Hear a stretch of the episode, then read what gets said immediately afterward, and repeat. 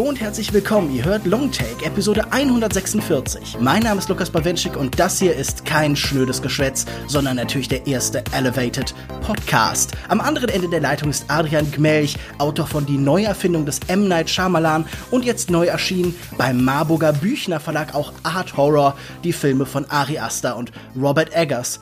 Hallo Adrian, wie geht's dir? Entschuldige die alberne Einstiegsfrage, aber hast du in letzter Zeit vielleicht einen guten Horrorfilm gesehen? Ja, hallo Lukas, vielen Dank für die gelungene Einleitung. Ähm, freut mich wieder, hier bei dir im Podcast zu sein. Auf deine Frage habe ich natürlich eine Antwort. Ähm, eventuell nicht die originellste, aber ich würde Die Mächte des Wahnsinns nennen. Mhm, von John Carpenter. Genau. Ähm, ich bin gerade auf einem ja, John Carpenter-Trip, äh, habe mir alle möglichen Filme von Carpenter wieder reingezogen und äh, Die Mächte des Wahnsinns blieb mir da äh, hängen. Und es ist einfach genial, wie er Realität und, und Fiktion einfach vermischt in diesem Film und dabei tatsächlich eine, eine geniale Atmosphäre der Angst schafft. Basierend auf einer H P Lovecraft-Geschichte, relativ lose adaptiert natürlich. Meine Anschlussfrage wäre denn, handelt es sich bei diesem Film denn um einen Art-Horrorfilm? Denn das ist der Begriff, den du in deinem neuen Buch benutzt, um aktuelle Entwicklungen im Genre Kino zu beschreiben. Aber da ist ja auch eine gewisse Historie. Würde das passen? Nein.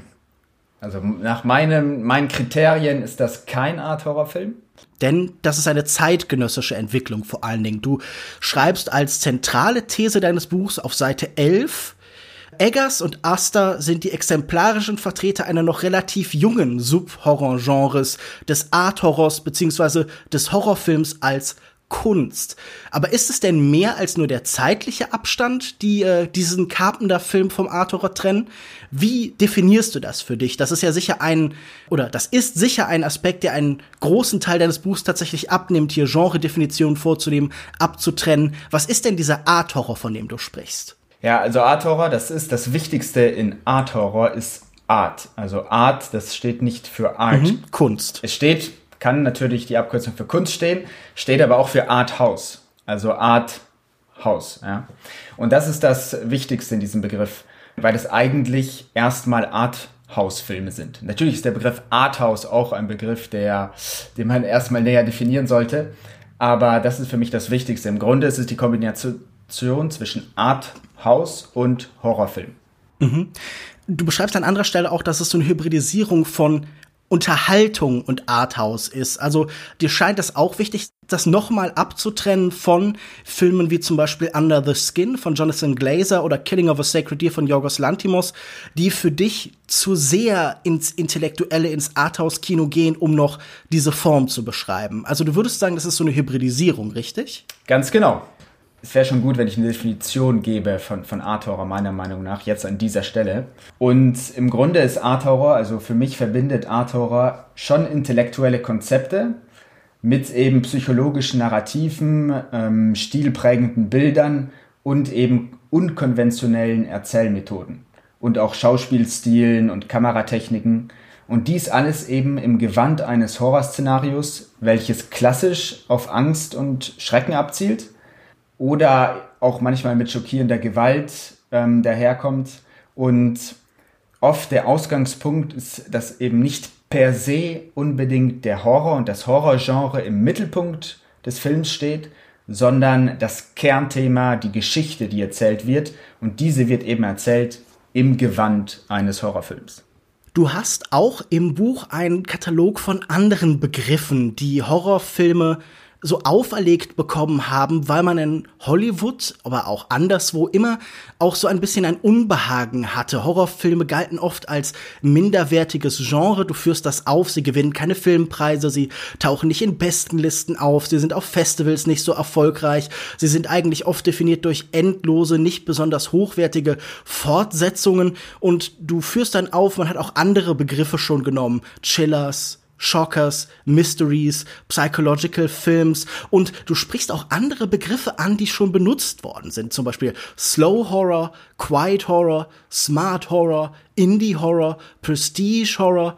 Warum jetzt unter all diesen Begriffen Art Horror. Also warum scheint dir das hilfreicher, um diese neue Welle von gegenwärtigen Horrorfilmen zu definieren, als diese anderen Begriffe? Ja, also ich glaube, der am meisten benutzte Begriff ist ja Elevated Horror. Der ist entstanden zweitausendzehn, um die zweitausendzehn herum. Mhm. Es gibt wahrscheinlich nicht eine Einzelfigur, der man das zurechnen kann, oder? Das hat jetzt, ist jetzt gleichzeitig aufgekommen an vielen verschiedenen Stellen, oder? Genau, genau. Also einer der ersten, der das Wort äh, in einem Interview benutzt hat, ist Simon Oakes, also der C E O von äh, Hammer Films, also dem zweitausendsechs äh, wiederbelebten Studios. Genau, also das war einer der ersten, der das der den Begriff in den Mund genommen hat, und danach ähm, ist der Begriff öfters aufgetaucht bei Kritikern, äh, äh, bei anderen Filmemachern und so weiter. Aber Elevated Horror, dieser Begriff hat ein Problem, und zwar ähm, diskriminiert er sozusagen andere Horrorfilme.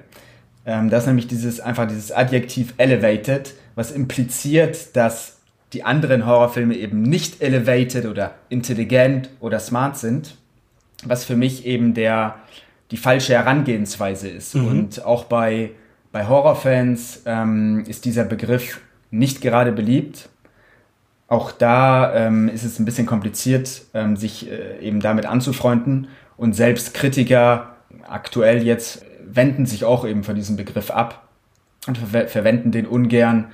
Und da gab es mal eine Umfrage, die ich auch zitiere, äh, unter amerikanischen ähm, Filmkritikern.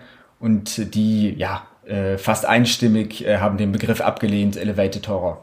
Eine Frage, die sich mir da stellt. Ich würde sofort zustimmen, dass der Elevated Horror-Begriff etwas Herablassendes hat, dass er ähm, ja so im Diminutiv funktioniert und das Genre als minderwertig darstellt. Nun frage ich mich, ist das beim Art-Horror nicht auch so? Ist Kunst nicht immer eine Kategorie, nach der man strebt, die auch tendenziell positiv besetzt ist? Und impliziert man nicht auch dadurch, dass andere Horrorfilme keine Kunst sind? Das würde ich nicht so sehen. Also wie gesagt, der Begriff Art-Horror basiert mehr auf dem Begriff Arthouse als Art an sich.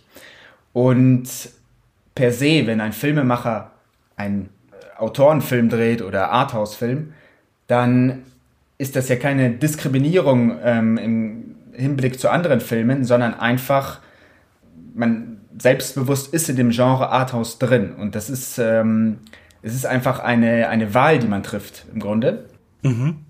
Deshalb finde ich nicht, dass das, ähm, wenn man den Begriff so heran, an, herangeht, also quasi dieses Arthouse mit reinbringt, dass das irgendwie diskriminierend wäre gegenüber äh, dem Horrorgenre an sich, oder äh, man versucht, äh, sich intelligenter darzustellen oder etwas ähm, äh, Smarteres zu schaffen.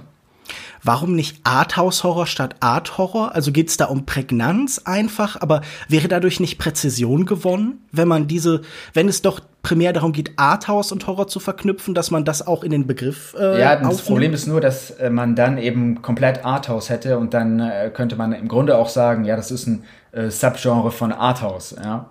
Also mir ging es schon darum, das wirklich zu kombinieren, im Grunde die zwei Begriffe, und daraus einen neuen Begriff zu schaffen, der, der das meiner Meinung nach am besten noch umfasst. Also du willst sagen, die Synthese muss abgebildet werden, dass beide Elemente haben, aber sie stehen jetzt nicht einfach nebeneinander. Ähm, dieser Art-Horror-Begriff, ist der was anderes als zum Beispiel ein, sagen wir, ein Fantasy-Horrorfilm? Weil auch da findet ja eine Form von Hybridisierung statt. Das Arthouse als Genre wird bei dir definiert durch zum Beispiel, naja, es, es geht darum, um einen modernistischen Kunstbegriff und vor allen Dingen um diese Vorstellung des Kunstfilms in den fünfziger Jahren. Also man denkt vielleicht jetzt irgendwie an Buñuel und Ingmar Bergman und Antonioni und dergleichen. Ist das auch, worum es dann dir in diesem Arthouse-Begriff, im Art-Horror geht? Also ist das der Bezugspunkt für dich, so das modernistische Kino, das äh, nach dem Zweiten Weltkrieg entsteht? Ja, kann man so sehen. Also mir geht's vor allem darum, beim Arthouse eben, dass es tatsächlich unkonventionell ist, experimentell, man, man sich traut, neue Sachen zu versuchen, und das unabhängig im Grunde vom kommerziellen Erfolg, und man sich schon bewusst ist, dass man rein theoretisch auch einen Nischenmarkt bedient. Ja? Mhm. Und es geht tatsächlich um die ausgeklügelte künstlerische Form bei, beim Arthouse-Film. Und das ist halt bei Art-Horror genau äh, gleich. Ich finde das ja interessant. Also würdest du sagen, erfolgreiche Filme haben keine interessante Form? Weil ich meine, ähm, ich gehe so durch die große Zahl von Horrorfilmen, die es so gibt, durch und denke so, ein Film wie The Texas Chainsaw Massacre ist doch jetzt nun auch kein konventioneller Film, oder? Oder Psycho zum Beispiel. Der bedient sich klar einer Tradition, aber der bricht trotzdem an vielen Stellen mit dem klassischen Hollywood-Erzählen und hat eine klare modernistische Tendenz. Ich habe zum Beispiel mit so einem Film wie Rosemary's Baby gerechnet, der sehr klar irgendwie von einem großen Arthouse-Regisseur mit Roman Polanski kommt, aber eben auch sehr deutlich eben mit dem Horrorbegriff belegt wird. Ein ganz wichtiges Element im Art-Horror ist tatsächlich der Einfluss von früheren Filmen, aber auch von anderen Künsten auf diese Filme. Aber gibt es denn Filme, die keinen großen Einfluss von anderen Filmen haben? Also zum Beispiel über die Hammer-Horror-Filme, die wir gerade schon gesprochen haben, die beziehen sich natürlich auch in weiten Teilen auf die Universal-Horror-Filme. Also die arbeiten mit ähnlichen Figuren und übertragen das dann nur im Kontext der neuen Zensurmöglichkeiten in die Gegenwart, oder? Jein. Also, wenn man sich die Filme jetzt, ich äh, zitiere natürlich jetzt Aster und Eggers, weil, weil das ähm, das Hauptthema des Buches ist, ähm, wenn man sich diese Filme ganz genau anschaut, dann entdeckt man dahinter eine Fülle an Referenzen, an Querverweisen, ja, an eine Homa- Hommage eigentlich an, an alle Filme, die sie mehr oder weniger jemals gesehen haben. Und das ist extrem faszinierend, das zu sehen, und bei Art Horror ist das öfters der Fall. Also ich habe ja am Ende des Buches auch eine Liste angeführt von mehreren mhm. Art Horror Filmen seit zweitausendzehn. Bei vielen dieser Filme ist das auch der Fall, dass da extrem viel Einfluss von anderen Filmen drin ist und meiner Meinung nach deutlich mehr als bei anderen Filmen das der Fall ist, die ich persönlich gesehen habe. Ja. Und, und für mich ist das ein wichtiges Merkmal, was auch diesen Kunstaspekt nochmal ein bisschen in den Vordergrund rückt, weil die Filme, auf die man anspielt, es eben solche, wie du vorhin zitiert hast, auch künstlerische Filme eben sind, so wie Rosemary's Baby, Roman Polanski oder The Shining von, von King, also Klassiker, die Klassiker schon auch des, des Horrorgenres. Würdest du mitgehen, wenn ich sage, die Hommage, der Rückbezug, das Zitat ist bekanntermaßen die Signatur des Postmodernen. Ein Neuarrangieren, ein sich aufbeziehen, ein Wiederholen von vertrauten Mustern unter Anführungszeichen mit einem Bewusstsein dafür. Also ein Film wie Scream zum Beispiel ist ja im hohen Maße Rückbezug herstellend. Also es ist ein Film, der definiert davon ist, dass er Genre dekonstruiert, mit Genremustern arbeitet. Wie würdest du sehen, die Beziehung also zwischen dem Art-Horror und dem Postmodern? Also Art-Horror ist definitiv postmodern in diesem Sinne, so wie du es angeführt hast. Manche sprechen auch, und das führe ich auch mal im Buch, erwähne ich zumindest, ist Post-Horror. Also manche sprechen ja einfach nur von Post-Horror, um irgendwie alle möglichen neuen äh, Horror-Subgenres zusammenzufassen. Den Weg bin ich eben nicht gegangen. Was stört dich an dem Begriff Post-Horror? Also ja. Ist Horror vorbei? Das würde das ja implizieren. Ja, im Grunde ist auch die Frage, was kommt nach dem Post-Horror? Ja. Post-Post-Horror. Wer weiß. Aber das ist immer schon der, das, der Schwachpunkt gewesen, meiner Meinung nach, von Post, wenn man immer von Post spricht, weil was kommt danach? Mhm. Und Art-Horror ist halt doch für mich so eine, eine Lösung, die Sinn macht, meiner Meinung nach. Und, ähm, und ich glaube, dass das belege ich auch ähm, relativ anschaulich anhand von vier Argumenten im, im Buch. Kurz zu Scream, weil das ist relativ interessant. In der Tat, also Scream, die, die Neuauflage sozusagen von zweitausendzweiundzwanzig. Zum Beispiel, der auch viel über den modernen Horrorfilm natürlich widerspricht und auch über Elevated bzw. Art Horror, richtig? Genau, da geht's nämlich gerade um Elevated Horror und das ist die, der erste Scream-Film der Reihe, der darauf Bezug nimmt. Und es ist ganz lustig zu sehen, wie sie das machen und, äh, und äh, wo dann auch verschiedene Charaktere im Film behaupten, Elevated Horror sei doch überhaupt kein echter Horror. Äh, habe ich auch, glaube ich, im, im Buch erwähnt. Und aus diesem Aspekt heraus ist Scream auch sehr interessant, wenn man diese Elevated Horror, Art Horror Diskurs da eben im Kopf hat.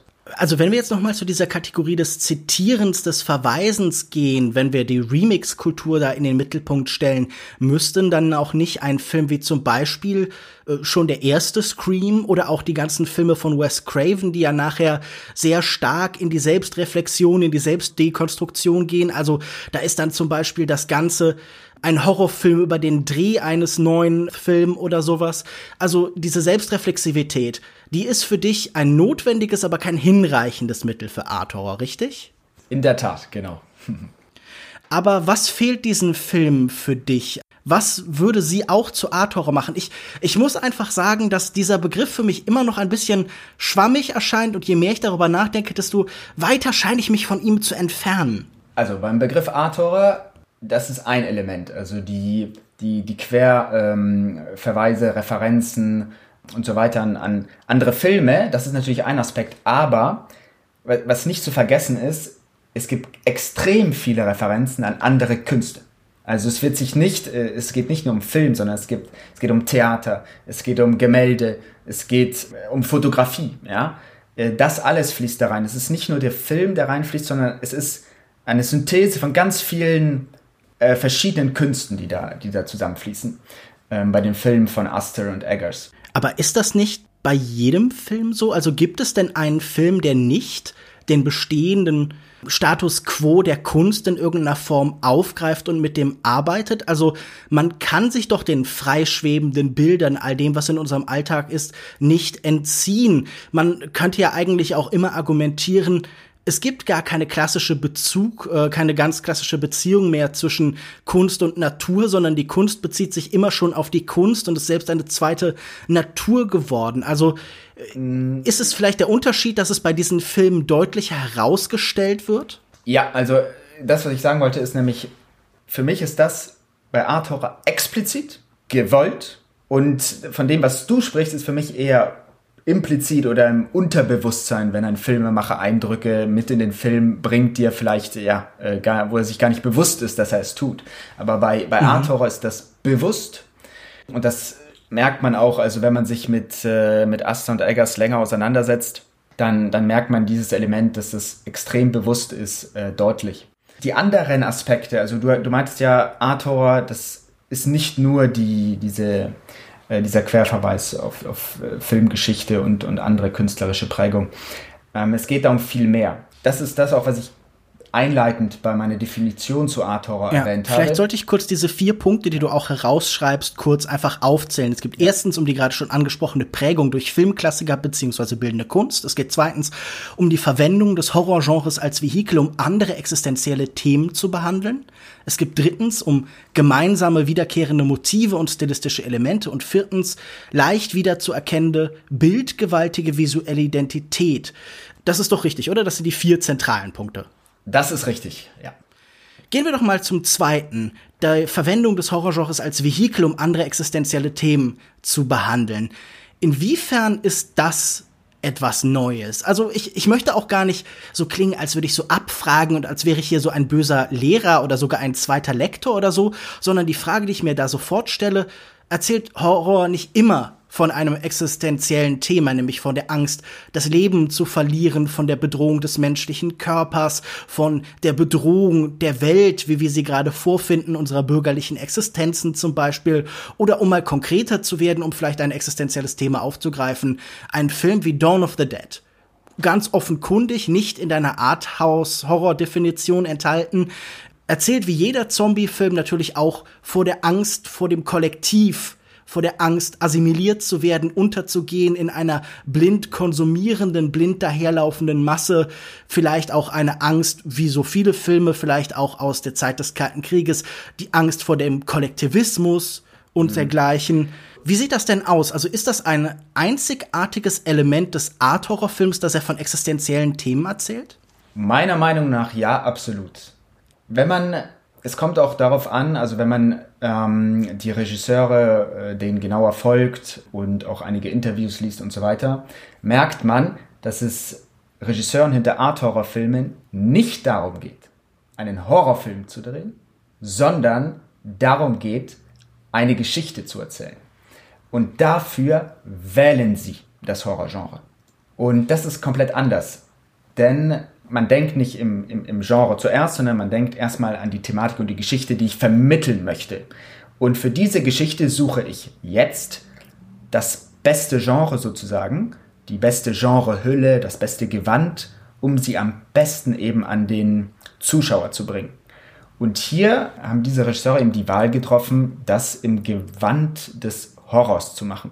Und das ist allein ein, ein, ein Alleinstellungsmerkmal meiner Meinung nach hier. Und das merkt man auch, wenn man diese Filme anschaut. Dass es den Regisseuren darum geht, tatsächlich etwas ganz Persönliches zu erzählen. Es ist auch interessant zu sehen, dass Regisseur und Drehbuchautor bei Art-Horror-Filmen fast immer ein und dieselbe Person sind. Also es ist wirklich so, dass sie etwas haben, was ihnen am Herzen liegt und sie das bestmöglich erzählen möchten. Und du meinst, das ist bei anderen Regisseuren nicht so? Definitiv. Andere Regisseure wollen nicht bestmöglich erzählen? Nein. Es ist, es ist so, auch wenn man ein bisschen sich vertieft in, in diese Art-Horror-Filme, ist es oft so, dass da etwas sehr, sehr Persönliches dahinter steckt und, und deshalb auch unmöglich wäre, wenn man da mit einem externen Drehbuchautor zusammenarbeitet oder, ähm, oder es separat hat, ja, äh, Regisseur und Drehbuchautor. Früher war das viel öfters der Fall, heute ist es eher so, dass Regisseur und Drehbuchautor ein und dieselbe Person sind. Also es, es zeigt im Grunde, dass die Regisseure eben eine ganz persönliche Geschichte zu erzählen haben. Und das macht sich auch beim, beim Ansehen der Filme bemerkbar. Ja?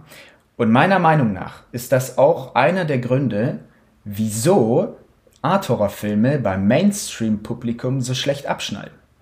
Unter anderem auch beim Horror-Mainstream-Publikum. Ich zitiere auch im Buch unter anderem den CinemaScore. Das ist natürlich nur eine Quelle, ähm, die kann man jetzt äh, interpretieren, wie man möchte. Aber das ist ein Score in den U S A, ähm, der immer einem äh, ja, ausgewählten Personen nach einer äh, Kinovorstellung, ähm, die dann den Film bewerten müssen, ich glaube von einer Skala von A plus bis F. Und all die Art-Horror-Filme schneiden halt extrem schlecht ab, wirklich. Also ja. Es gibt natürlich auch ganz normale Horrorfilme, die sehr schlecht abschneiden, oder? Ich glaube, The Last Exorcism, ist das dieser Found-Footage-Horrorfilm, der mit dieser eingeblendeten Telefo- Internetadresse endet, wo man dann nach dem Film sich das Ende anschauen kann? Der hat ja auch, glaube ich, ein F bekommen oder so. Ja, es gibt natürlich auch äh, Ausnahmen, aber ähm, wenn man wenn man sich dann mal, sagen wir mal, normalere Horrorfilme ähm, heranzieht und, und den CinemaScore bewertet, dann sieht man da eine deutliche Diskrepanz. Eben und und, und die, die Ausnahme bestätigt natürlich die Regel. Und, und von daher, wenn man das nebeneinander legt, dann sieht man da ähm, einen großen Unterschied. Und das spiegelt sich auch bei ganz anderen Elementen auch, auch wieder. Zum Beispiel bei Art-Horror ist es auch oft so, dass die Kritik den Film sehr positiv aufnimmt und die ja, Film-Community oder vielleicht eher der Durchschnittsfan oder der Durchschnittsfan Mainstream-Kinogänger ähm, damit nicht so viel anfangen kann. Und dann, und dann sieht man auch ganz verschiedene Bewertungen. Ja? Publikum ja, eher schlecht, äh, Kritik sehr, sehr, sehr, sehr gut. Nee, und, und das, glaube ich, hängt eben auch mit der Tats- Tatsache zusammen, dass die Art-Horror-Filme anders erzählen. Nicht so, wie man es unbedingt gewöhnt ist von, von den üblichen äh, Horrorfilmen bis, bis, bis jetzt. Aber es gibt doch nun eine ganz lange Geschichte von Horrorfilmen. Und ich dachte jetzt zum Beispiel gerade an den großen, für mich, Hollywood-Filmer Jacques Tourneur, der nie der Autor seiner Filme war und trotzdem über einen Katalog von Filmen hinweg eigentlich sehr persönlich auch von seiner Erfahrung von zum Beispiel Migration und Entfremdung, von seinem Leben in den Vereinigten Staaten erzählt und seinem Rückbezug auf äh, Frankreich, also mit Filmen wie Cat People, I Walked with a Zombie, The Leopard Man, die sogar eher noch einen Produzenten klassischerweise als zentralen Urheber zugerechnet bekommen haben, aber der trotzdem eine so klare visuelle Handschrift hat. Und ich frage mich einfach, diese Writer-Director-Hybridisierung, die war ja in der klassischen Definition, in der klassischen Vorstellung des Autorenbegriffs eigentlich gar nicht zwangsläufig vorgesehen, sondern es ging darum, dass da, also bei Alexandre Astruc und dann auch später in den U S A zum Beispiel bei Harris und natürlich auch bei den ganzen Leuten der Nouvelle Vague und so, da war die Autorendefinition, der Kamerastilo, die Tatsache, dass man mit der Kamera schreiben kann. Und natürlich ging es dann auch oft um das Zusammenfallen, es ging dann um eine größtmögliche Kontrolle, aber wir haben doch ganz viele Beispiele, in denen Leuten sich mit ihrer persönlichen Vision gegen das, was um sie herum durchsetzen können und eine Kontinuität herstellen. Also ich denke zum Beispiel auch an jemanden wie, weißt du, ein Film wie Apocalypse Now ist geschrieben nicht von seinem Regisseur Francis Ford Coppola, sondern unter anderem von äh, John Milius, richtig? Zusammen mit äh, Francis Coppola. Und das Faszinierende daran finde ich, dass der ja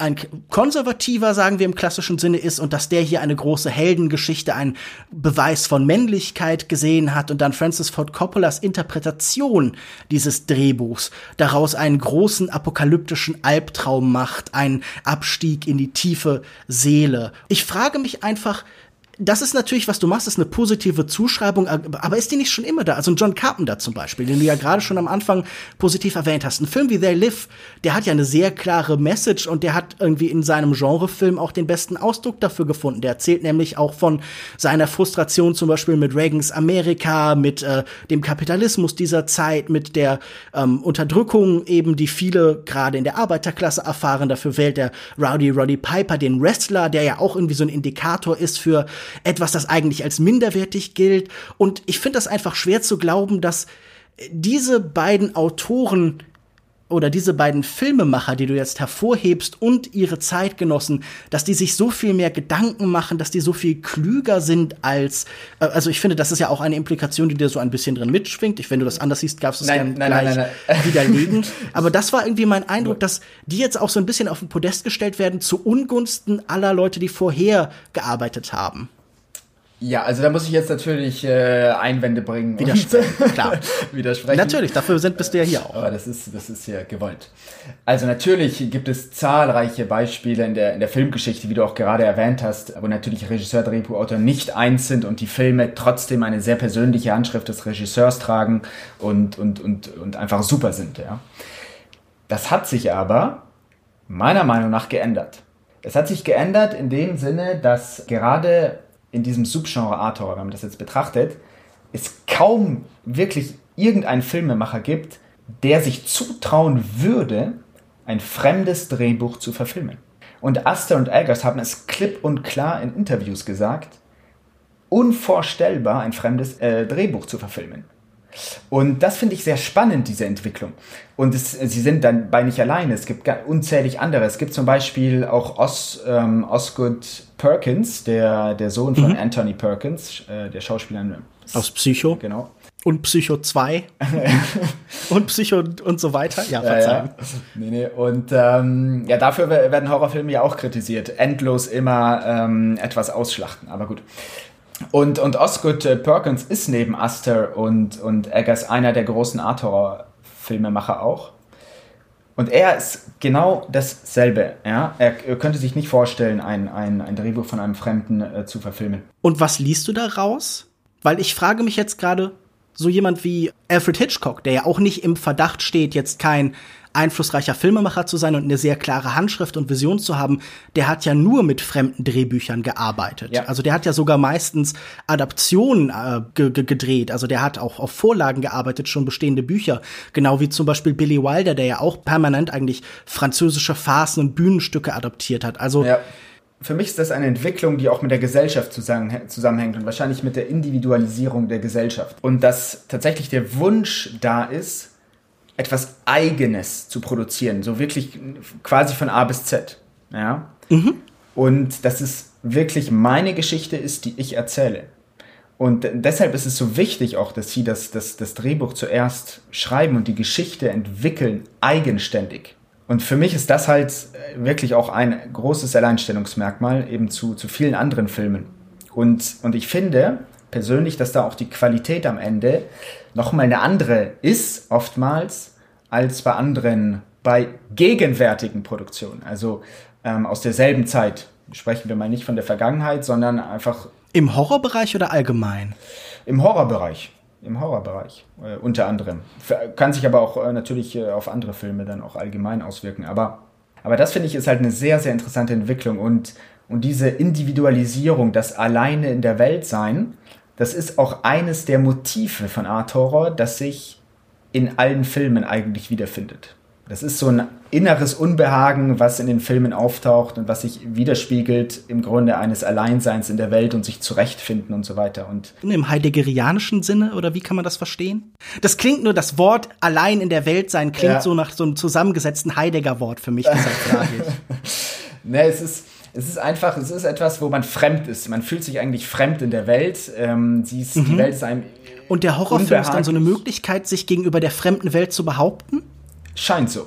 Also zumindest im, im Art-Horror ist es so gedeutet. Und, und das ist eben eben auch eines der gemeinsamen Motive, unter anderem bei Aster und Eggers, aber auch bei anderen Art-Horror-Filmen, die sich da kontinuierlich wiederfindet eigentlich. Und, und deshalb auch zu einem Merkmal wurde, das ich dann auch äh, herausgearbeitet habe. Und, und ich zumindest, also wenn man jetzt nochmal Aster und Eggers anschaut, die, die Filme, ich weiß jetzt nicht, ob ich hier spoiler, aber... Ich glaube, das ist okay. Wir sind ja in einer abstrakten Diskussion und jeder genau. sollte... Darin wird es ja auch nicht scheitern, oder? Ich habe nicht das Gefühl, das sind Filme, nee. die nehmen wahnsinnig in der Qualität ab, wenn man sie spoilert. Nee, nee, nee.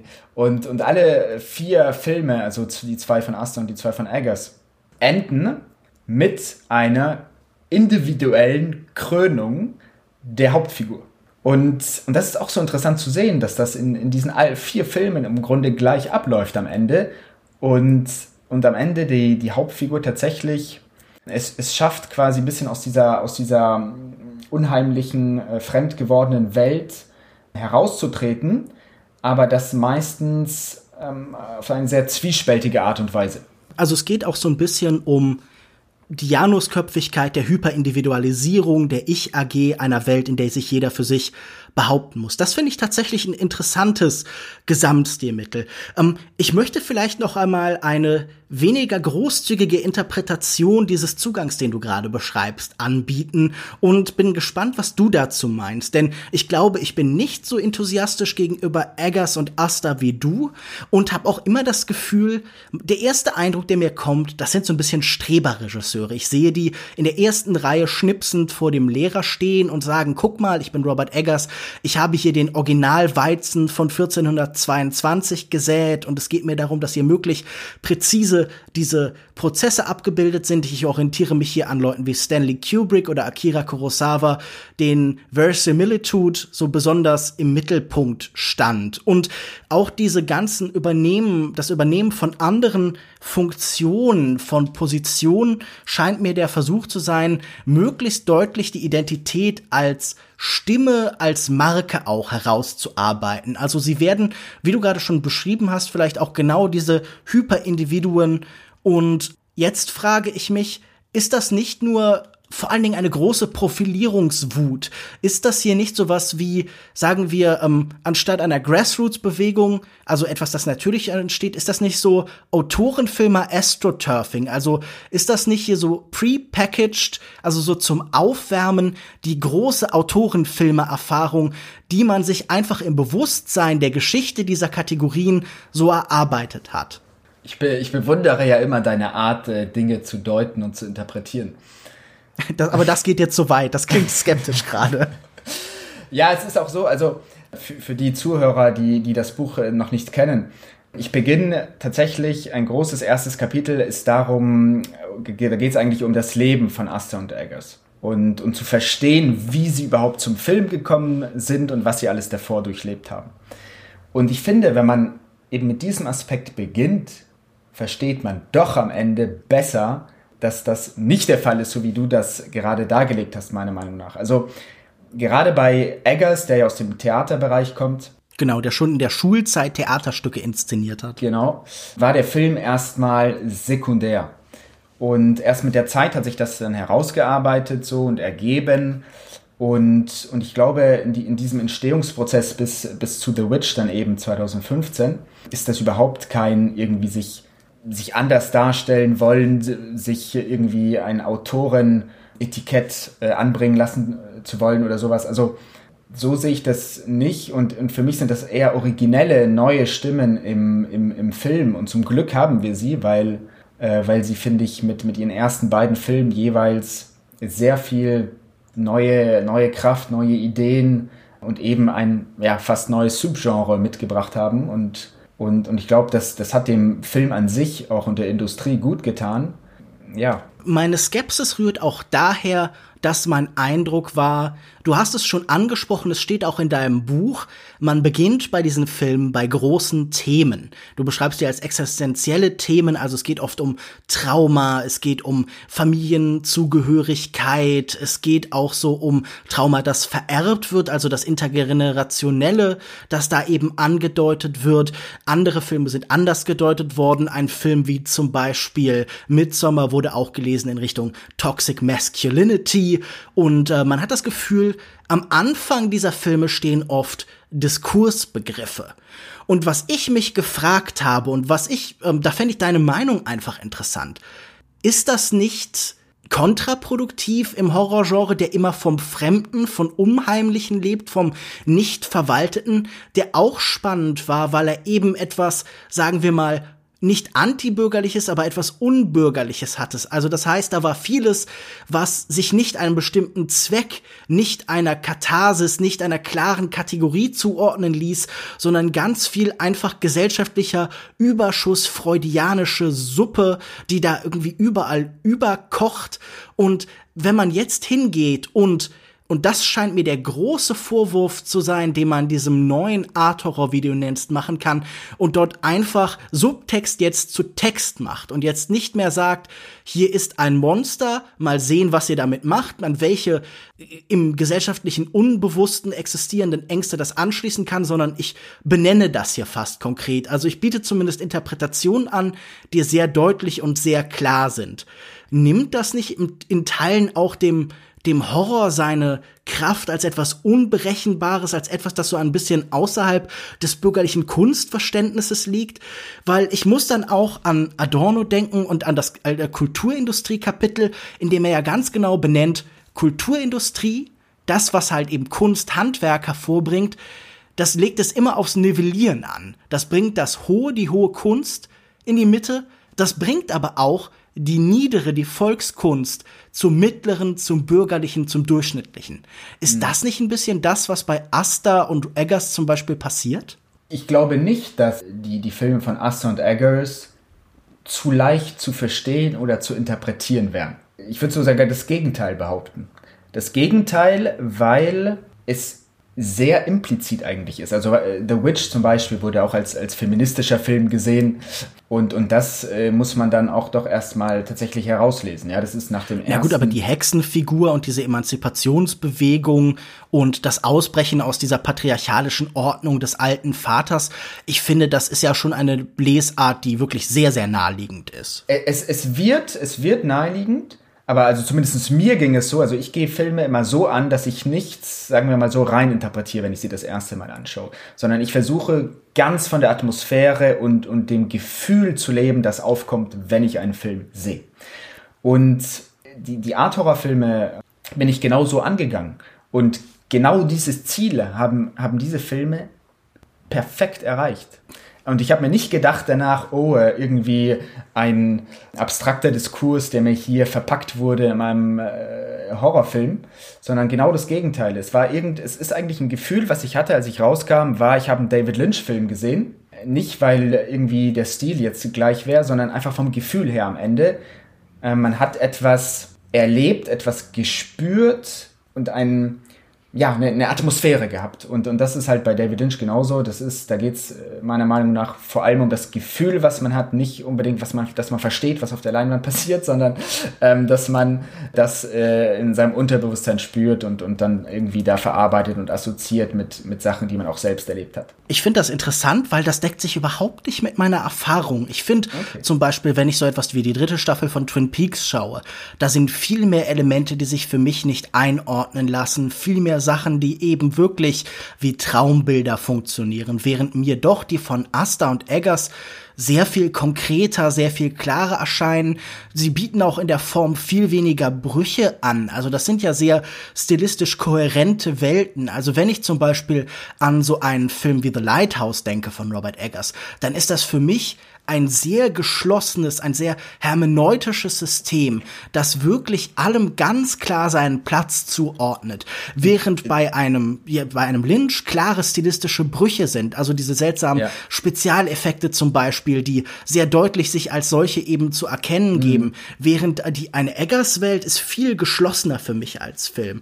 Ähm, wo, wo siehst du die Offenheit bei, bei Eggers und Aster und Co.?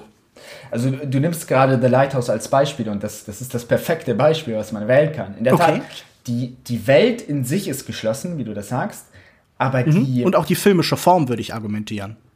Eventuell die filmische Form, aber die, die, die Interpretation überhaupt nicht. Also in The Lighthouse, das kann man wirklich biegen und drehen, wie man möchte.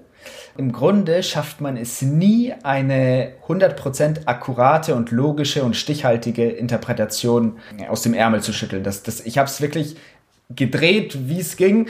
Ähm, ich habe so viele Sachen dann auch da ähm, zusammen interpretiert, ähm, wie du das dann vielleicht auch äh, gelesen hast. Aber mhm. letztendlich ist man dann doch, wie bei Lynch am Ende, irgendetwas passt immer nicht. Und dafür war The, The Lighthouse eben gerade, gerade ein perfektes Beispiel. Ja, die Frage ist ja natürlich, wie viel lässt sich dann vielleicht zuordnen? Und ich würde auch grundsätzlich sagen, also eine letztgültige Interpretation gibt es doch natürlich nie, oder? Also es ist doch nicht so, als äh, gäbe es Filme, wo man dann so den Stempel drauf machen kann und die sind dann gelöst. Sondern im Gegenteil, es wird natürlich oft so viele Lesarten wie Menschen geben. Aber ich habe das Gefühl, dass sich zum Beispiel um die Aster-Filme dann doch immer ein begrenzter Katalog von Antworten, von Erklärungsmustern eben bildet. Also ging dir das im Blick auf die akademischen Arbeiten und die Kritik nicht so, dass du das Gefühl hattest? Also zum Beispiel, ähm, du nennst ja auch selber in deinem Buch den Trauma-Begriff und der scheint mir wirklich mhm. ganz zentral zu sein.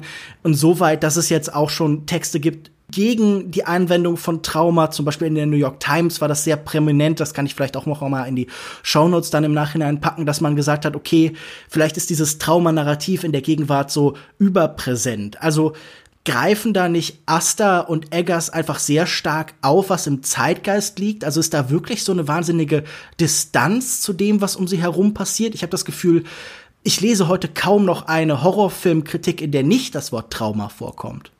Hm.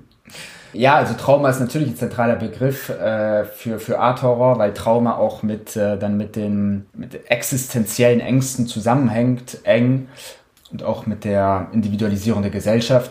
Aber in, in der Art und Weise, wie erzählt wird bei Aster und Eggers, finde ich, kann man doch die Parallelen mit David Lynch ziehen. Denn, also natürlich sind Abstraktion und Erzählung in diesen Filmen um einiges schwächer, ja, beziehungsweise geradliniger als bei, bei einem Film von David Lynch zum Beispiel. Doch die, diese Elemente, ja, zwischen Traum und Wirklichkeit, zwischen Einbildung und Realität, findet sich in allen vier Filmen wieder und ist definitiv ein wichtiges Merkmal. Und, und indem damit gespielt wird, ja, mit dieser Mischung zwischen Wirklichkeit, Traum, Realität, Einbildung, entsteht eine Erzählweise, die, die nicht immer hundertprozentig oder einfach zu deuten ist und, und sehr auf Suggestion auch basiert und eben verschwimmende Grenzen hat.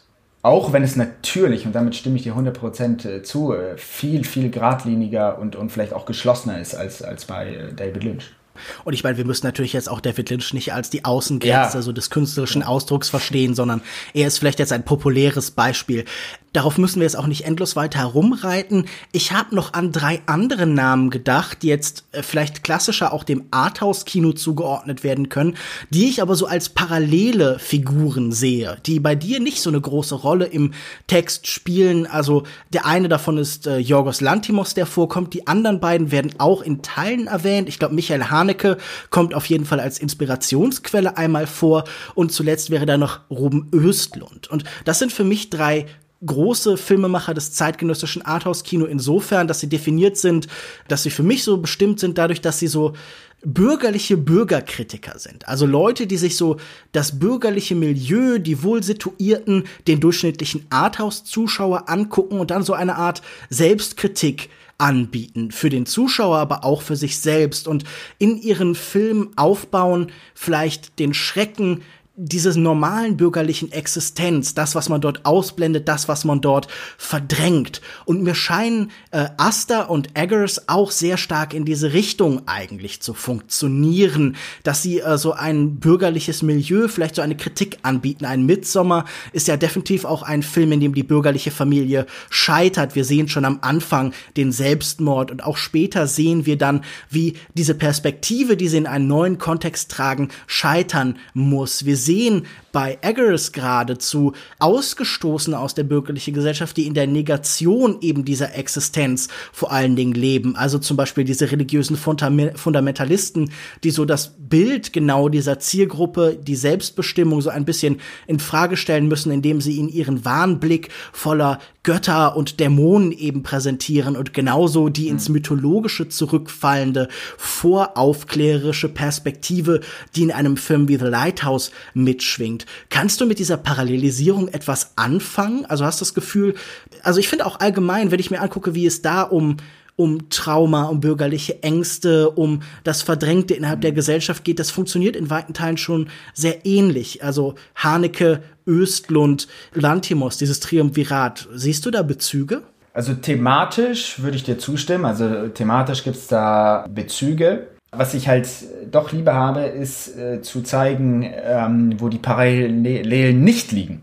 Und zwar für mich ist es stilistisch komplett anders. Aber ich hätte jetzt gesagt, dass zum Beispiel so ein Stilmittel dieses modernen Horrorfilms, das ich beschreiben würde, du redest viel über äh, lange Einstellungen, aber für mich ist das vor allen Dingen auch dieser Stanley Kubrick inspirierte, äh, das langsame Heranfahren oder der langsame Zoom. Also zum Beispiel bei Trey Edward Schultz auch diese parallelisierten Bilder in The Witch mit langsamen Kamerabewegungen nach vorne. Das scheint mir fast so eine Signatur des modernen Horrorfilms zu sein und die finde ich eben zum Beispiel genauso bei Yorgos Lanthimos in diesem so wie ein, ein Herz immer nach vorne und hinten pulsierenden Killing of a Sacred Deer. Also gerade mhm. stilistisch sehe ich auch in der Kälte der Bilder, auch in der Art, wie mit Negative Space gearbeitet wird, was du ja auch als ein Element des Art-Horrors beschreibst, doch ja. sehr viele Parallelen.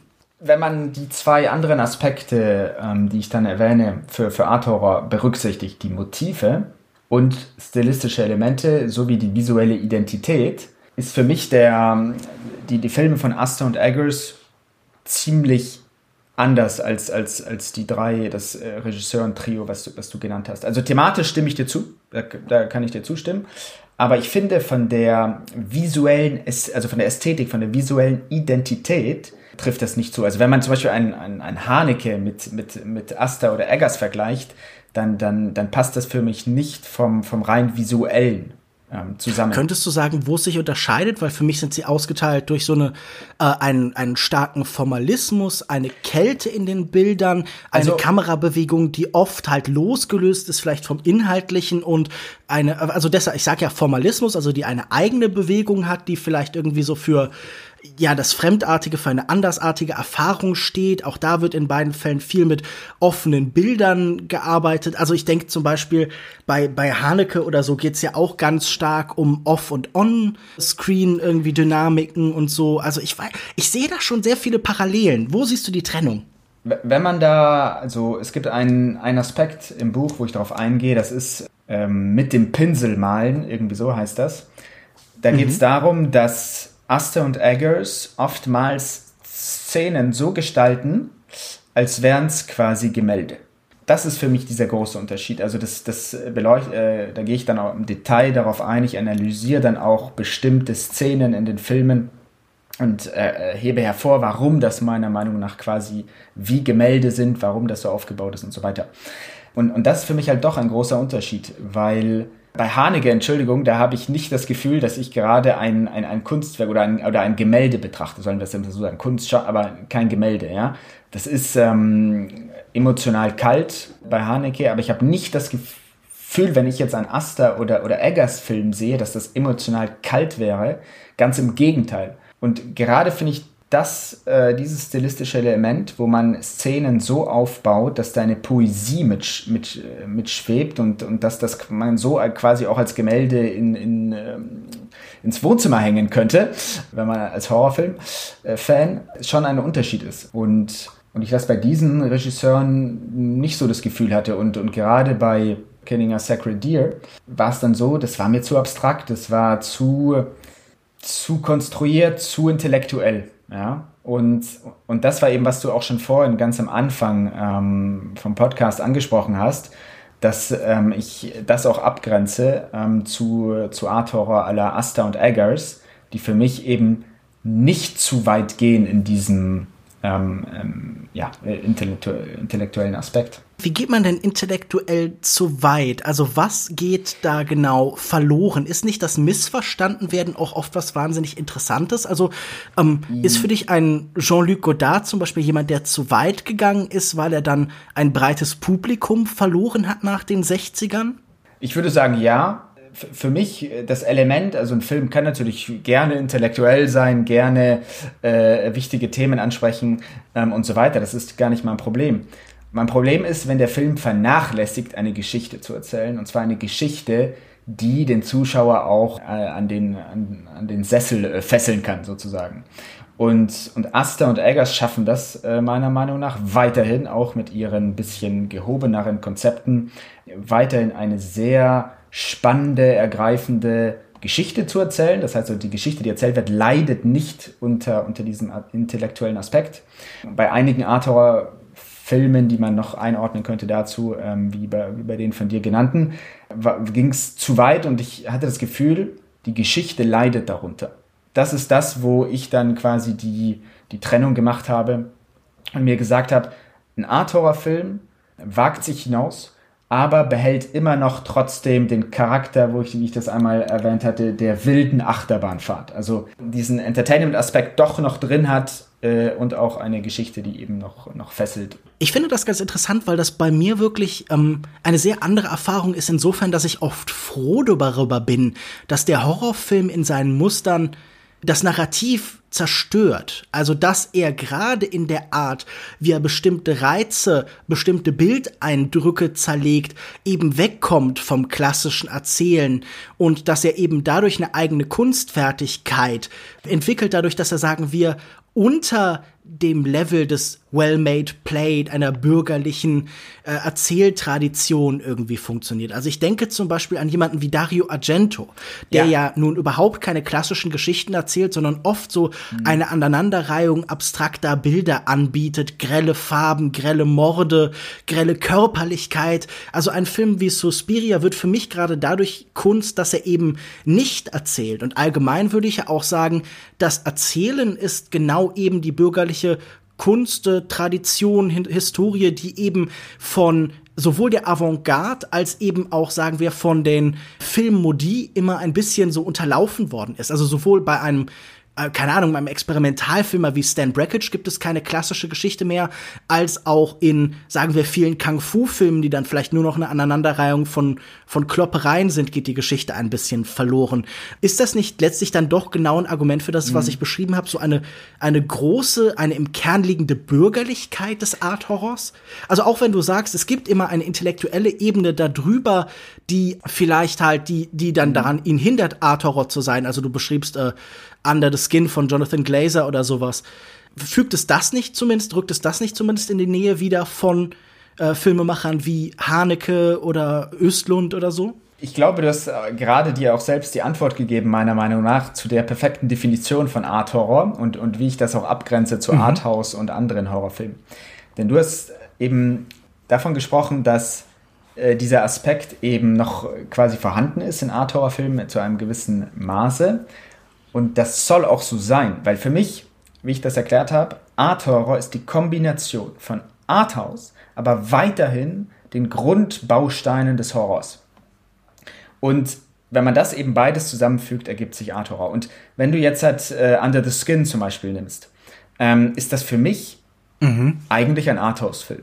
Und, und fast nicht mehr in dieses Art-Horror reinzuzwängen. Horror-Elemente, wenn ich da in diese Schwärze gehe, wenn sich da Körper in Höhlen auflösen, dann war das für mich schon wirklich derart fremdartig und andersweltlich, dass da für mich klar eine Horrorstimmung mitgetragen wurde. Du sprachst gerade von der Essentialität dieses Kunstbegriffs aus dem neunzehnten Jahrhundert, der Atmosphäre. Und Under the Skin ist doch nun ein sehr deutlich atmosphärischer Film und hat natürlich auch doch ein klares Grundgerüst vom Erzählerischen. Natürlich sind da so kleine modernistische Schwenks, also das ist ja auch irgendwie die Arthouse-Dimension, aber er funktioniert doch auch für jemanden, der zumindest so ein bisschen offen ist, der einen Horrorfilm sehen möchte. Also zumindest war das bei mir der Fall. Ja, bei, bei mir war das nicht der Fall. Also ich bin, wenn ich das sagen kann, okay. fast, fast eingeschlafen.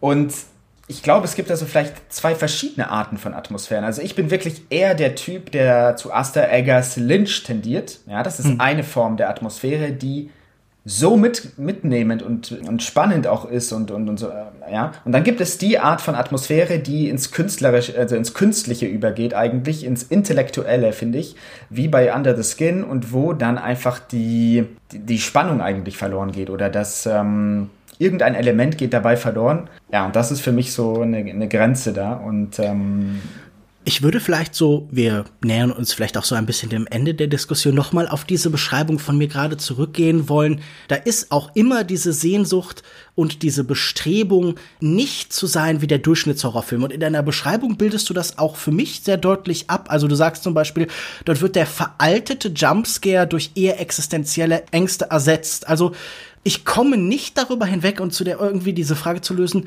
ist doch letztlich nicht auch der Art-Horror irgendwie in diesen Beschreibungen etwas, das herablassend gegenüber dem klassischen Horrorfilm als Form ist? Also was würdest du denn sagen, wenn äh, die Jumpscares des alten Horrorfilms veraltet sind und wir jetzt diese neue Kategorie brauchen? Also wie, was ist dann das, das Wertige am klassischen Horrorfilm? Ich sehe das nicht als herablassen, sondern es ist eine andere Herangehensweise.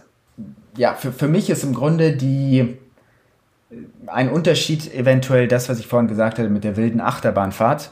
Für mich, die wilde Achterbahnfahrt, das sind eben Filme sowas wie Halloween, Final Destination. Ich meine, da ja? taucht die Achterbahn ja oft sogar ganz konkret auf, bei Final Destination zum Beispiel, ja. Genau. ähm, aber da geht's konkret eigentlich darum, das ist das erste Ziel von diesen Filmen, zu unterhalten. Und bei, und dann gibt es die anderen eben sowas wie, wie Arthouse Horror. Was ich aber noch gerne anmerken würde, weil du äh, zu Recht gesagt hast, wir kommen dem Ende ähm, entgegen. Für mich ganz wichtig ist noch zu, zu, zu erwähnen, dass Art Horror, das, das Genre und die Welle, die seit den zweitausendzehnern ähm, zu beobachten ist, vor allem einer jungen Generation äh, von Filmemachern zuzuordnen ist. Und, und das ist für mich auch eines der, der wichtigsten Elemente von Art Horror, weil Art Horror dazu dient, quasi Nachwuchstalente heranzuformen. Also wenn man sich mal die, die ganzen Regisseure anschaut, die unter dieses Subgenre fallen, ja, Aster, Eggers, Trey Edward Schultz, Rose Glass, Natalie Erika James, alle haben begonnen, quasi im Grunde den ersten Spielfilm im Art-Horror-Genre zu drehen.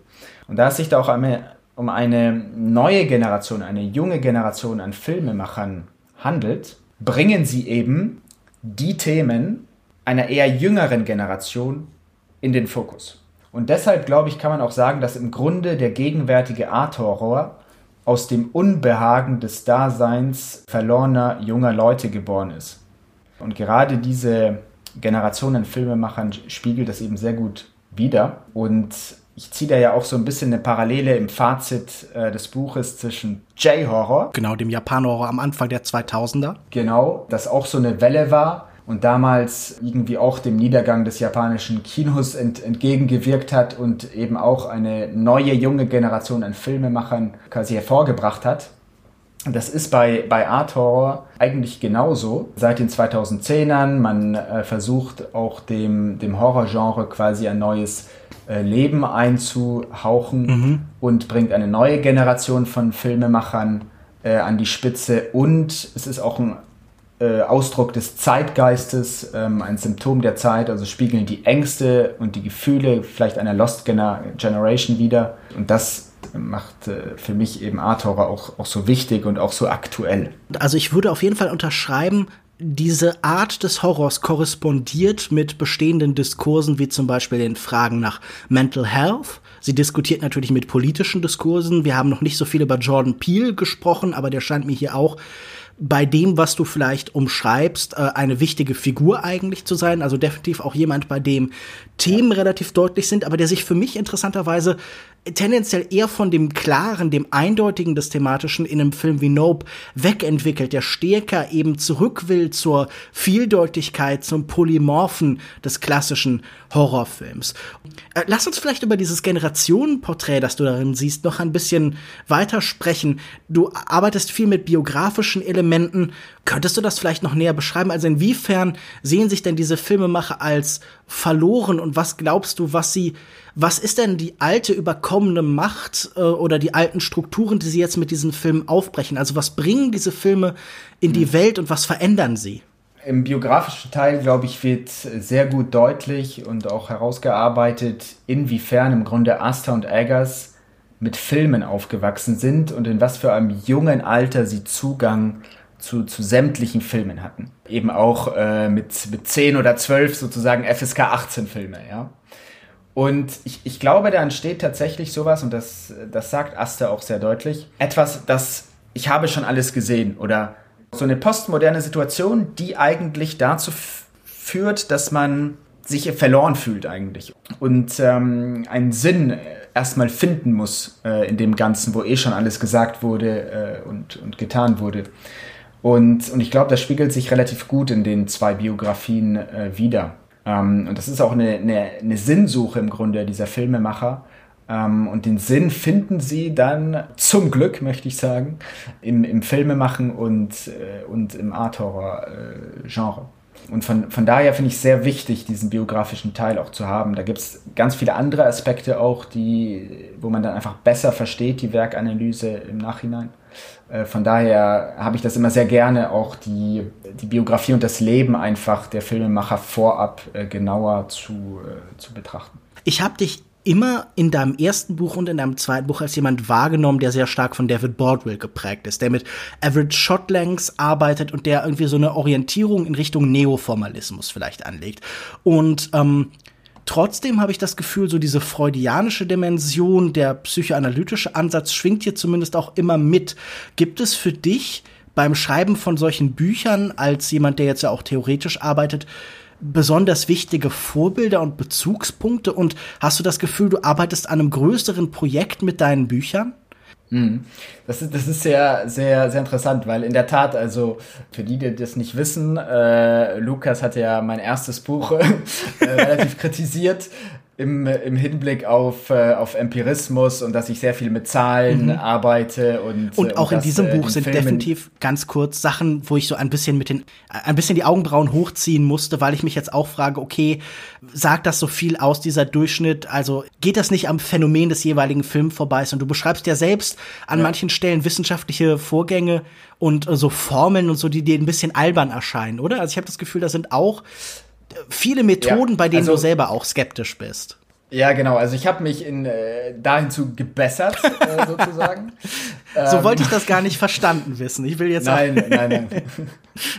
ähm, und ähm, natürlich, ich habe das auch ein bisschen dann selbstironisch gemacht. Also mhm. ich habe ja zum Beispiel auch, es gab verschiedene Versuche äh, von Wissenschaftlern, Formeln quasi festzuhalten, was einen Horrorfilm auszeichnet. Wann ist ein Horrorfilm gut, wann ist ein Horrorfilm gruselig? Und da gibt's ganz absurde Formeln oder ähm, Studien, die durchgeführt wurden. Und das ist ähm, fast schon an... Es hat was Parodistisches, oder? Darf genau, ich das kurz zitieren? Du hast hier äh, ja. von broadband choices dot co dot u k, Sky Movies zweitausendvier, Wissenschaftler des King's College, eine Formel namens, ich zähle das jetzt kurz auf, E S plus U plus C S plus T mal zwei plus zwei plus in Klammern T L plus F in Klammern durch zwei plus A plus D R plus F S durch N plus Sinus von X minus eins. Und dann gibst du danach eine Unterscheidung, Verschlüsselung, äh, für was denn jetzt die jeweiligen Begriffe stehen und so. Und da, da, genau. du, man merkt dir sichtlich an, dass du auch irgendwie so bist, so, okay, es gibt einfach Grenzen vielleicht für so neoformalistische Tendenzen. Wo siehst du für dich denn persönlich den Punkt, wo solche Sachen aufhören, nützlich zu sein? Also zum Beispiel ging es vorhin um den Cinema-Score, der ja vor allen Dingen so ein bisschen abbildet, eigentlich nicht, wie gut die Leute den fanden, sondern wie sehr er mit ihren Erwartungen bricht. Also das ist ja das, was so, wenn mhm. wir irgendwie bei Matt Singer oder sowas, die darüber berichtet haben, so uns das durchlesen, da geht es vor allen Dingen darauf hinaus, okay, es ist nicht unbedingt ein Messen von Qualität. Wie legst du für dich vor, was, was wertvolle Methodologie sind, was Zahlen und Daten sind, die für dich einen Mehrwert haben und wo es halt in, in sowas parodistisch-satirisches abgleitet? Ja, also das von dir gerade vorgelesene Beispiel ist tatsächlich äh, fa- fast schon reine Satire. Äh, wollte ich aber trotzdem an, ja. an, an Ich fand das auch eine schöne Passage, ich fand das sehr äh, lustig tatsächlich, ja. Zu, zu, zu absurd ist. Ja, also in der Tat habe ich das in diesem Buch heruntergefahren, einfach auch, weil die, die Analyse eine andere war, also es war eine andere Herangehensweise an Art-Horror, an dieses Subgenre auch und, und, und wie ich das belegen wollte. Aber es gab trotzdem immer noch ein, zwei Sachen, die ich sehr interessant fand. Unter anderem finde ich es sehr interessant, trotzdem weiterhin mit der Average Shot Length zu arbeiten, die durchschnittliche Einstellungslänge der Kamera. Und das finde ich sehr interessant, weil, und ich glaube, es ist vielen gar nicht bewusst auch, dass äh, Horrorfilme, also dass das Genre Horror tatsächlich äh, die längsten Average Shot Length äh, in Sekunden hat. Also durchschnittlich, glaube ich, irgendwie fünfzehn Sekunden lang. Und, und ich, das ist gar nicht vielen bewusst, meiner Meinung nach, weil, äh, weil Horrorfilme doch so hektisch rüberkommen eigentlich. Wir denken vielleicht an die Duschszene in Psycho oder so, die total zerhackt ist. Genau. Und, und eigentlich ist es gar nicht so, wenn man, wenn man eine Vielzahl an Horrorfilmen mal betrachtet und analysiert mit diesem Aspekt. Und das finde ich ganz interessant, dass man doch auch Sachen dann äh, herausliest, die, die, die man vielleicht so gar nicht eingeschätzt hätte. Und für den Cinemascore ähm, fand ich es hier wichtig, einfach zu, se- zu zeigen, auch die Diskrepanz. Natürlich ist das kein absolutes Messmittel. Aber Tendenzen Aber kann man damit aufzeigen. Genau, für Tendenzen und gerade bei Art, Art Horror hat das sehr gut gepasst, einfach um, um, um das zu zeigen. Genau, aber das stimmt, ich habe mich hier ähm, zurückgehalten und es ging eher um, um tatsächliche Filmanalyse und, und, und, und psychoanalytische Herangehensweise. Nein, ich fand das nur einfach interessant, weil es ja auch immer spannend zu sehen ist, was sind Schwerpunkte, die Autoren liegen. Und ich muss sagen, also es wäre jetzt natürlich albern zu sagen, es liegt nur daran, aber ich muss äh, aus der Lektüre sagen, dass mir dieses Buch deutlich besser gefallen hat als dein erstes und dass ich hier wirklich auch viele interessante Anregungen für mich finde und auch jetzt hier im Gespräch, also diese Idee der Selbstkrönung und des Individualismus in diesem Film, der vielleicht in irgendeiner Form auch korrespondiert mit dieser großen Sehnsucht nach Autorenschaft und die du naheliegenderweise begleitest mit eben so biografischen Elementen, das finde ich schon eine sehr klug und sehr einleuchtend gewählte Form. Also ich möchte jetzt auch vielleicht stärker als beim ersten Buch auf jeden Fall sagen, ich denke, es lohnt sich auf jeden Fall, sich dieses Buch hier vom äh, Büchner Verlag aus Marburg zu besorgen. Das Buch hat, glaube ich, zweihundertachtundfünfzig Seiten und kostet zweiundzwanzig Euro. Und man kann es im besten Fall bestellen äh, direkt auf der Seite des Büchner Verlags oder was würdest du empfehlen? Entweder dort, äh, aber überall, wo es Bücher gibt. Also ich glaube, jeder hat so seine Vorlieben, wo er, wo er quasi Bücher dann auch äh, selbst bestellt. Also da, ähm, das sei jedem frei. Aber da bin ich natürlich froh, äh, dass du das so einschätzt jetzt. Ähm, und, und das freut mich natürlich. Aber du hast vielleicht gemerkt, dass ich einfach nicht drum herum komme, M. Night Shyamalan yeah, ähm, natürlich. auch ja, ja. hier öfter. öfters zu erwähnen und, und äh, genau und darauf hinzuweisen. Ja. Aber, du hattest ja schon in deinem ersten Buch über Shyamalan geschrieben, du siehst eine Verbindung zwischen ihm und diesen Autorenfilmern, die jetzt hier entstehen. Aber weißt du, ich habe vieles gelesen und vieles hat mich einfach auch total eingeleuchtet. Also zum Beispiel, als ich las, dass Ari Aster, der Koch, der Dieb, seine Frau und ihr Liebhaber, also Peter Greenaways Film, dass das für ihn ein wichtiger Bezugspunkt war. Da dachte ich sofort, ah, das leuchtet mir total ein. Greenaway, auch jemand, der heute vielleicht wegen seiner übermäßigen kunsthistorischen Bezüge so ein bisschen aus der Mode gekommen ist. Ich glaube, in Details bin ich immer noch ein bisschen unsicher und das beschriebene Unbehagen dieser Generation, das bleibt für mich auch gegenüber diesem Art-Horror enthalten. Ich finde einen anderen Begriff, den du, den du beschreibst, Prestige-Horror, vielleicht sogar irgendwie, den hatte ich noch gar nicht so oft gelesen, sehr nützlich, weil es ja auch irgendwie diese Sehnsucht nach Anerkennung ist. Ich weiß, ich sage schon zum fünften Mal eine letzte Frage noch. Ist dieses Art-Horror-Label vielleicht vergleichbar mit einer Sehnsucht nach Anerkennung durch Umetikettierung, die wir vielleicht bei Comics mit dem Graphic Novel oder bei Videospielen mit den Serious Games gesehen haben? Also ist das auch vielleicht eine neue Marketingstrategie, um eben ein bestimmtes Publikum und eine Kritikerschaft zu erreichen, das eben ganz hervorragend klappt? Denn wir sehen das ja in der Art, wie ja. es be- beurteilt und bewertet wird. Diese Umetikettierung bestehender Genremuster scheint ja durchaus auf Gegenliebe zu stoßen. Ja, ja, ja, das, also da würde ich das auch so sehen. Ich würde nicht sehen, dass es zu dem, zu Art Horror gekommen ist, weil es eine bessere äh, Technik ist, um, um das Marketing mäßig dann an den Mann zu bringen. Mhm. Ich würde sagen, dass tatsächlich dann, als man gemerkt hat, dass, dass das auch funktioniert, dass man das natürlich dann marketingtechnisch ausgeschöpft hat und, und A vierundzwanzig ist natürlich ein Paradebeispiel, mhm. äh, wie sie da äh, weiter mit, mit verschiedenen Art-Horror-Filmen ähm, auch Erfolge feiern und das sehr gekonnt marketingmäßig an den Mann bringen. Und, und ich bin natürlich jetzt gespannt, was, was Aster und Eggers noch demnächst äh, abliefern natürlich. werden. Also Aster hat hier einen f- fertig abgedrehten Film, und zwar eine vierstündige äh, Horrorkomödie mit Joaquin Phoenix in der Hauptrolle. Aber leider, äh, meiner Erkenntnis nach, gibt es da äh, Streit äh, mit A vierundzwanzig äh, über die Länge des Films. Mhm. Äh, natürlich Wir sollten vielleicht A vierundzwanzig kurz erwähnen, es geht um Disappointment Boulevard, richtig? Genau, genau, Disappointment Boulevard. Und ähm, ja, ich bin gespannt, wann, wann da eine Einigung erzielt wird und, und wann der Film endlich mal in die Kinos kommen kann. Ja, bis jetzt ist er, glaube ich, mit zwanzig dreiundzwanzig datiert, aber wir werden sehen, was da die Zukunft ja. bringt. Am Ende frage ich immer, ob die Leute etwas zu pluggen, zu empfehlen haben. Und ich glaube, in deinem Fall ist das sehr naheliegend. Du hast da ein Buch, das du gerne von den Leuten gekauft haben würdest. Aber gibt's denn vielleicht noch zum Schluss einen Art-Horrorfilm, der für dich so ein Geheimtipp war, wo du das Gefühl hast, den haben vielleicht viele übersehen und den sollten sie sich unbedingt noch anschauen, auch vielleicht, um besser zu verstehen, was du hier vermitteln möchtest? Ja, also gibt es ja die famose äh, Liste am Ende des Buches, wo ich tatsächlich auf gut zwanzig oder mehr äh, weitere Art-Horror-Filme verweise. Und ganz am Herzen, glaube ich, liegt mir doch Osgood Perkins, den ich davor gar nicht so auf dem Schirm hatte eigentlich. Mhm, und du würdest dann empfehlen The Black Coat's Daughter zum Beispiel? Genau, genau. The Black Coat's Daughter finde ich sehr gelungen. Äh, extrem guter Film, äh, meiner Meinung nach. Äh, dazu sage ich jetzt auch gar nichts. Äh, weil du willst, dass die Leute sich überraschen lassen. Genau. Und, äh, und sehr gut fand ich auch noch Relic. Oder Relic, Relic, genau, von Natalia Erika Relic. James. Ähm, die kannte ich davor auch überhaupt nicht. Äh, war sehr beeindruckt von dem Film. Genau, und, und für alle, die eh Art-Horror-Filme mögen, äh, da gibt es eine ganze Liste am Ende und äh, da hoffe ich, ist doch einiges dabei, was vielleicht noch unbekannt ist. Dann bleibt mir abschließend nur noch zu sagen, Adrian, vielen Dank, dass du dir die Zeit genommen hast. Herzlichen Glückwunsch zu deinem neuen Buch und äh, viel Erfolg damit. Und vielleicht finden wir auch noch mal die Möglichkeit, über einen herauskommenden Art-Horror-Film zu sprechen und ein bisschen weiter die Thesen und Behauptungen und widersprüchlichen Argumente, die wir hier hatten, am konkreten Objekt zu überprüfen. Und ich freue mich darauf, mit dir vielleicht noch mal über dieses Thema zu sprechen. Vielen Dank. Ja, vielen Dank, äh, vielen Dank, Lukas. Ähm, immer wieder macht es viel Spaß, hier bei dir im Podcast zu sein. Und äh, gerne natürlich, äh, wenn Art-Horror ein Thema ist, dann, dann stehe ich da gerne zur Verfügung. Wir haben ja leider verpasst, über Man zu sprechen mhm. von Alex Garland. Der hätte sehr gut gepasst.